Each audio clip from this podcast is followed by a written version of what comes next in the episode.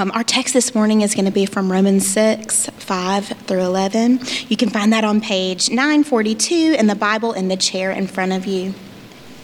For if we have been united with him in a death like this, we shall certainly be united with him in a resurrection like his.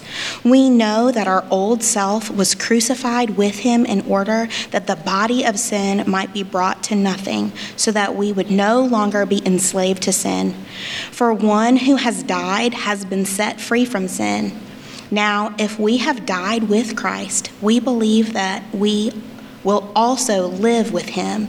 We know that Christ, being raised from the dead, will never die again. Death no longer has dominion over him. For the death he died, he died to sin once for all. But the life he lives, he lives to God. So you also must consider yourselves dead to sin and alive to God in Christ Jesus. This is the word of the Lord. You may be seated.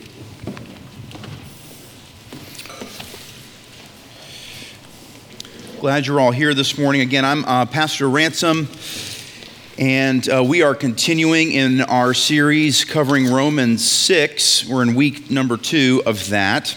Um, talked with the kids a few moments ago about Adam and Eve. I've been doing some uh, pre-study. We're going to be doing starting Genesis in Advent this year. I'm really excited for that. Doing a little bit of study in that uh, here and there. And so my mind has been on Adam and Eve this week uh, a little bit, and it's actually very appropriate to t- start talking uh, about what we're going to talk about today by starting with Adam and Eve. Starting with Adam and Eve. So let's think about what we know about Adam and Eve. Adam and Eve. The first created people, they lived in the Garden of Eden. They had everything they need. They had sustenance, they had purpose, they had one another. Uh, they had regular fellowship with God. They were li- imagine this, they were living their lives for their purpose. they knew their purpose. They were living their lives for the very thing they were created for. Imagine the satisfaction that comes with that. Adam and Eve walked with the very source of life, and that could have gone on for eternity.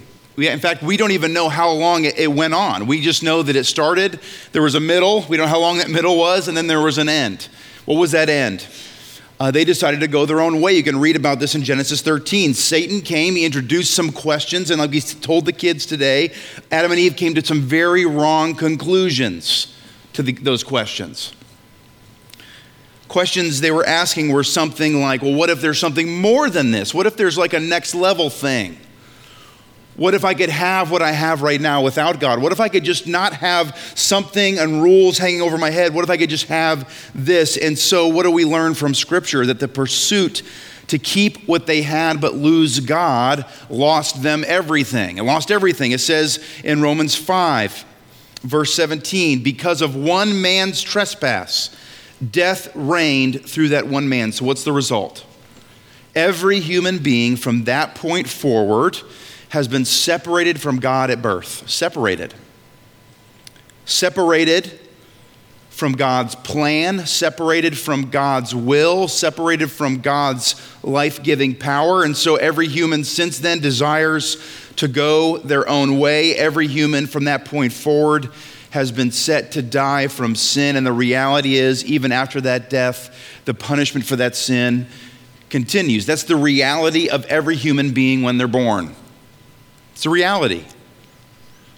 It's a stark reality, but it's the reality. But for some, specifically for God's people whom He's chosen, there's an alternative reality. An alternative reality. That verse finishes this way. So remember, death reigns through one man. Much more, it says, will those who receive the abundance of grace and the free gift of righteousness reign in life through one man, Jesus Christ. So, what's the point here? Humans were with God, we were then separated from God. Now, there's only one solution to separation, and it's togetherness, okay? We, there's only one answer to this problem. There's only one way to go back, and that's to be with God again. And the only way that can happen is through Jesus Christ. Through Jesus Christ. This is the reality of the believer. We have union with Christ. This thing that we're talking about, this alternative reality, we already have it. This sermon is called Reality because what Paul is calling us, Paul, calling us to do this morning is to just reckon with what is our true reality? What's our situation? We are unified to Christ to be saved, and our union has real practical meaning. Let me pray for us, and we'll take a look at the passage. Father, thank you for this beautiful day outside, a reminder, a shadow of what we were created for to enjoy you. And so, in a series where we're talking so much about sin it can feel maybe discouraging, but Lord, I pray that we look at hope today. We realize the reality, we reckon with, we consider our reality, our relationship to the very source of life. How appropriate as things bud and bloom in our midst. And so, Lord, we pray that you would guide me. I pray that you would guide me in my words. I pray that you'd guide the rest of us here, including myself, in our hearts, we'd hear what you want us to hear this morning. We pray this in the name of Jesus. Amen. Okay, I told you last week we'd talk a little bit about union with Christ today. Um, here, here's something I read this week that trying to explain union with Christ fully is like trying to explain the punchline to a joke. Okay, when you explain the punchline to a joke, it kills it. All right, and so we have to be uh, okay with a little bit of mystery here. Um, what I'm going to cover in about two to three minutes, if you want more, here's some resources you can look up. Any good systematic theology will have something on union with Christ. You can look at John Frame's, Robert Reymond. They're both good uh, systematic theologies. Even in Calvin and his, in his institutes is a good place to look. But if you're looking for a one stop shop, on union with Christ, there's this book called Union with Christ by Rankin Wilbourne. Rankin Wilbourne um, and that is a great resource. In fact, I think Phyllis put that up on our website if you're interested in reading that further. But listen, why are we even talking about union with Christ? Look at verse 5. For if we have been united with him in a death like his, we shall certainly be united with him in a resurrection like his the basis for what Paul is about to talk about, the basis for everything he's going to say about what we should do with our sin, how we should think about our sin, it's based in the reality of union with Christ. So, what's a good definition? Uh, from Rankin Wilbourne's book, he says, very simply, the definition of union with Christ is the intertwining of our life with the life of Christ. The intertwining of our life with the life of Christ. So think about it this way everything that was supposed to happen to us happened to Christ in our place. Do you hear this? The wrath of God. The, the, the, punishment for our sins. When we are intertwined with Christ, the things we deserved, He now received in our place. If that's not good enough news, I have more for you. Everything He deserved, we get. There's another fancy word called imputation. This is just one of the many benefits, but this is what Paul is talking about. We are in Christ, He is in us, and there's a reality that comes with it. So let's go back and think about union through the problem of Adam and Eve. Union with Christ is the only answer to the problem that came out of the situation that Adam and Eve created. So, Adam and Eve they were together with God, but now, since they chose to go their own way, there is only separation. As we are born, we're unable to undo that separation. And listen, we can't just get, if, if the answer is togetherness with God, we can't get close enough. The toothpaste is out of the tube, you can't put it back in. It's a mess. So, the only solution to separation is eternal togetherness. And the only way we can be with God eternally, according to Scripture, is to be in Christ and Him in us. It's the only solution. There is no good enough, there is no close enough. We have to be one with Christ. And so you might be asking, well, how is union accomplished? To be honest, a lot of the how is shrouded, but here's what God wants us to know about union. And I can read, I'll read this from Ephesians 1, verses 3 through 6. Blessed be the God and Father of our Lord Jesus Christ, who has blessed us in Christ with every spiritual blessing in the heavenly places, even as he chose us in him before the foundation of the world, that we should be holy and blameless before him. In love, he predestined us for adoption to himself as sons.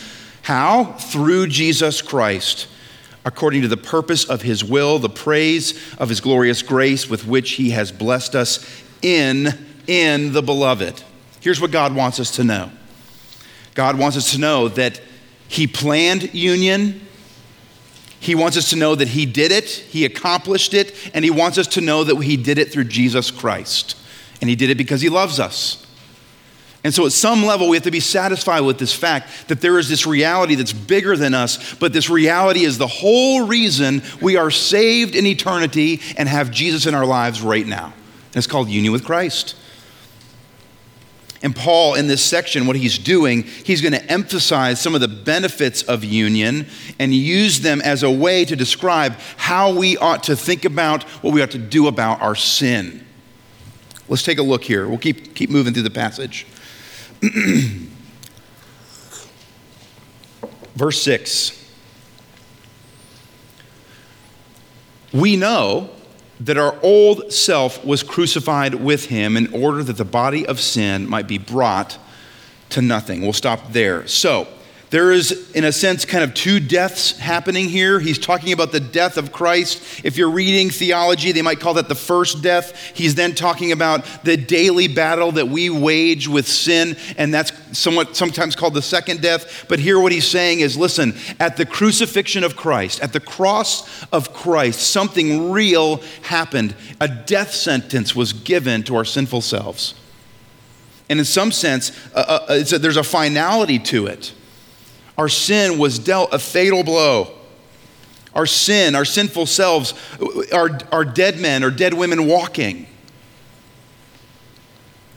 Christ's death is our death, and with him, a mortal wound has been dealt to our old selves. But look, there's not just this old thing. We know that, that Jesus, as we're saved, just removes, we know he doesn't just remove all of our sin. There's a process to it. And so we see this in the phrase, that sin might be brought to nothing. There's an ongoing sense here. So, yes, victory's won at the cross. We're not delivered from sin all at once. The dead old man will die a death of what uh, some scholars call a gradual destruction. A gradual destruction. So, connecting the power of the cross, connecting that war that we're waging, uh, one of the commentaries in the Heidelberg Catechism puts it this way Our old man died, past tense in Christ as the scriptures teach. Therefore, it is also to die in us. The mortification takes place through the destruction of the old man. We become partakers of the power of Christ's death for the vanquishing of sin in our flesh. Do you see how past and present are connected? The, the, what Jesus did on the cross is what empowers us now to fight against our sin. Honestly, I think we should thank Paul for the language that he's using here because he's making no bones about it. Our old self being crucified, the destruction of our old self, it's not going to be a pleasant journey. It's not going to be an easy thing. Oh, there goes, another sin, gone, gone, gone. No, it's a battle. It's a battle. It's excruciating. It's a lifelong process. John Owen, in his book, Mortification of Sin, mortification, fancy word for killing, he connects this idea of crucifixion, the experience of being crucified, to the experience of fighting against our sin. Let me read this to you. It's, a, it's an extended quote, but it's worth it. Um, I guess you'll be the judge of that, I suppose. Um, he says this As a man nailed to the cross, he first struggles and strives and cries out with great strength and might. But as his blood and spirits waste, his strivings are faint and seldom, his cries low and hoarse, scarce to be heard. You hear the experience here?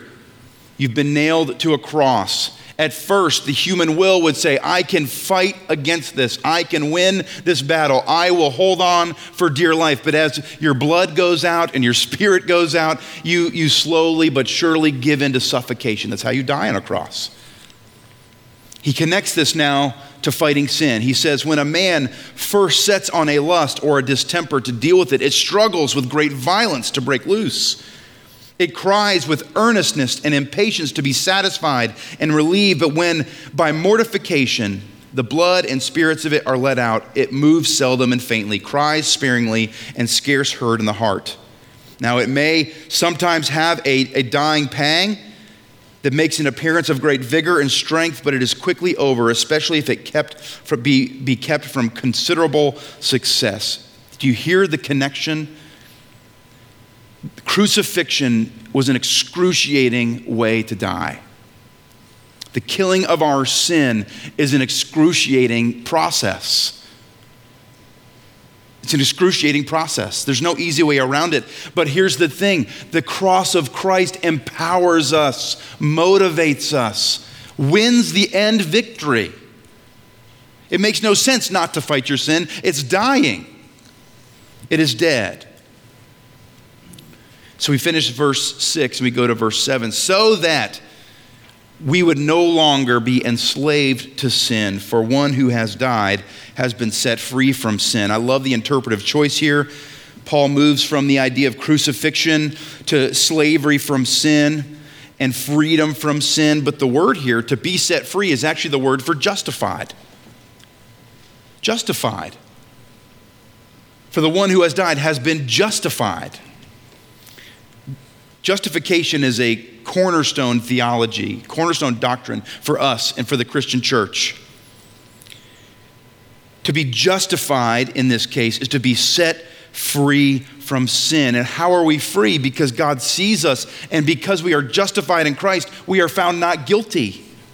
That is our freedom. Let's put it this way let's go back to Adam and Eve. Think about what sin did sin took away or, or took away the, the ability for them to live what they were created to live for. Sin took away that life, that experience one on one with God.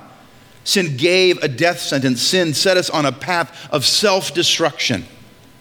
And so, what does freedom from sin mean? It means the cross of Christ healed that dividing wound. The relationship is healed. It returns us to our original purpose. We are free now to love God and enjoy Him forever. Something we couldn't do before. We are free to follow God as Lord again. We could not obey Him before. Now we are free to do so.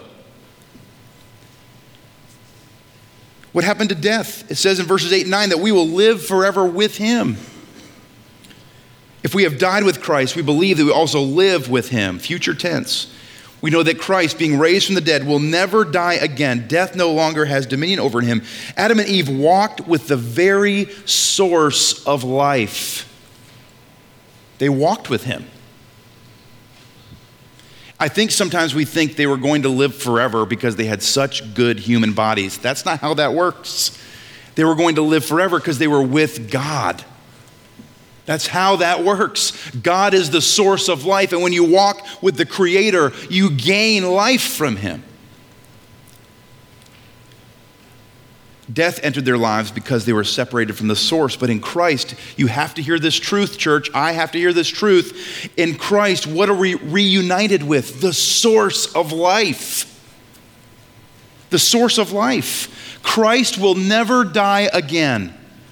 And since we're conjoined to his fate, we're unified with Christ. When we die, after the first death, we will live with him forever. Not because we get a renewed body, but because we're face to face with the source of life.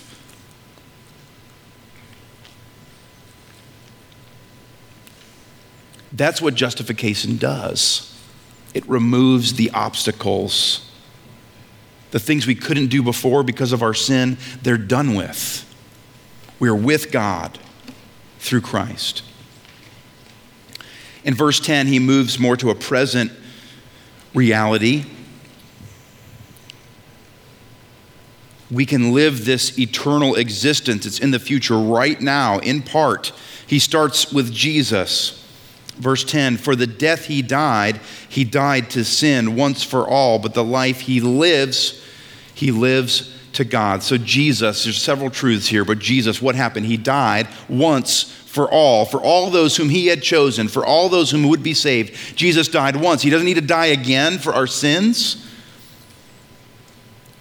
Its power reached backward to those who believed in the Messiah. It reached forward to all the sins we hadn't even committed yet.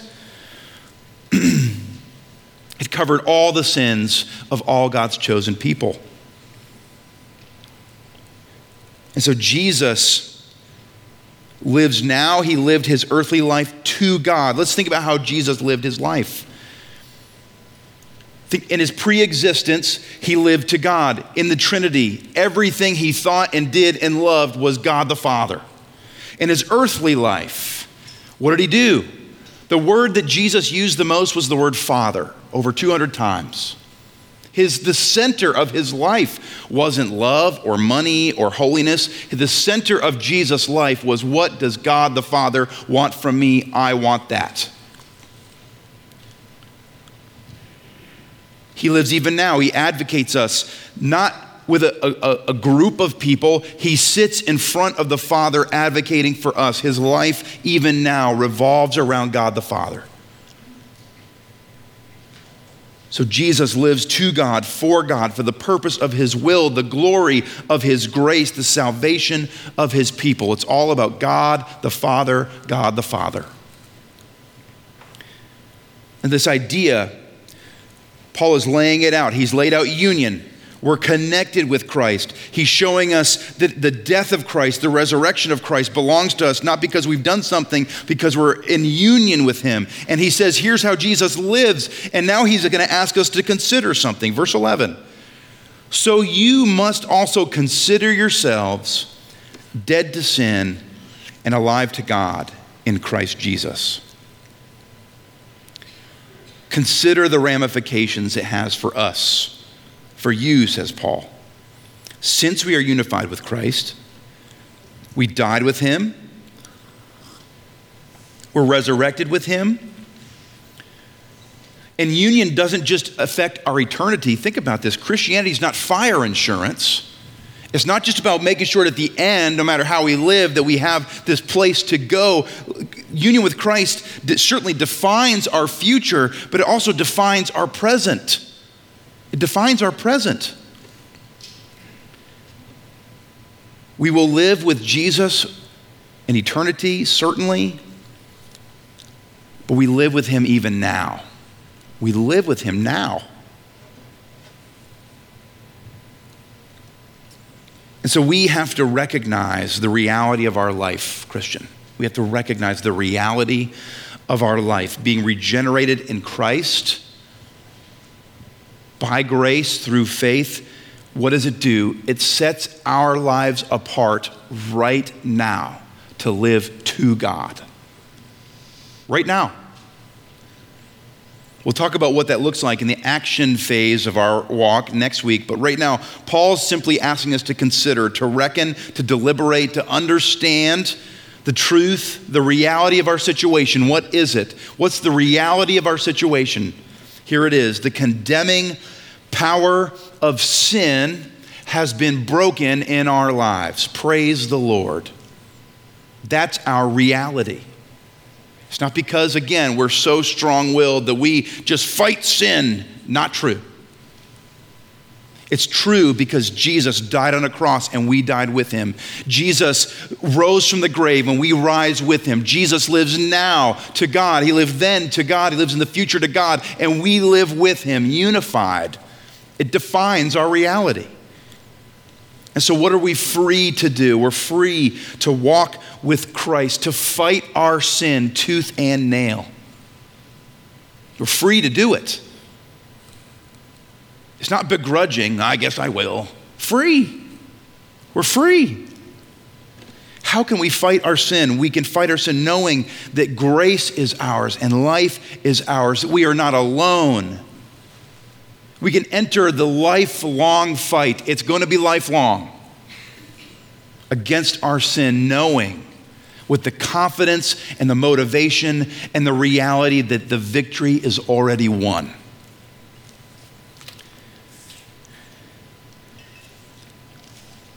We have an opportunity this morning. Jesus, one of the reasons he gave us the Lord's Supper is that we would remember him.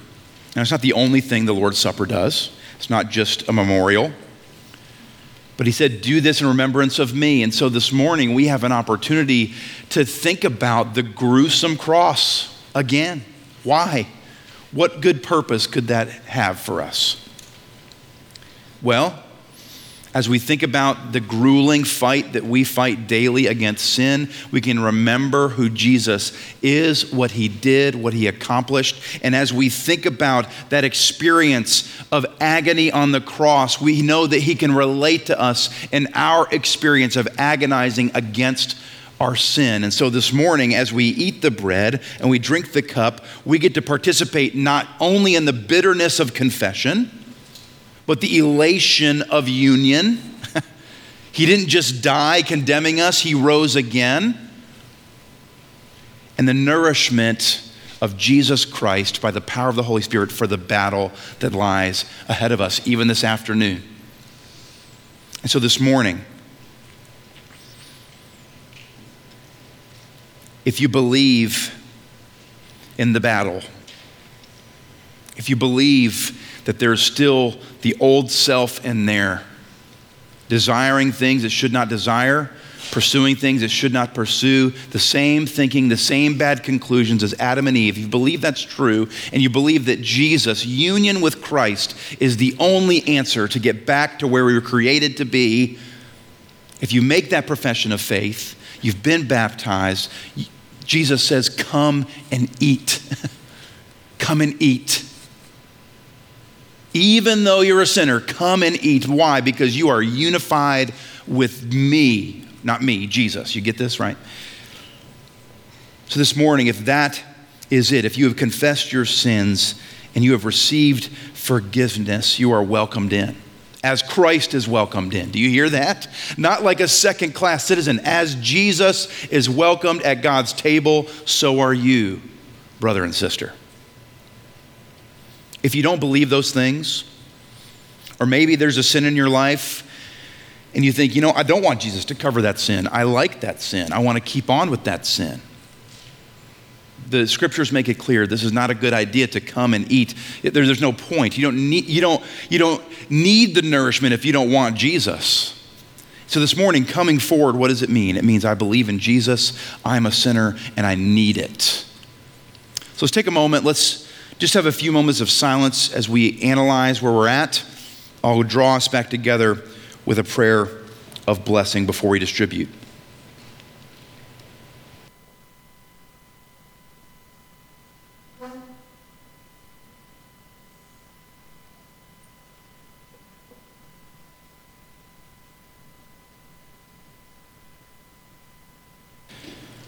Father in heaven, I. Uh,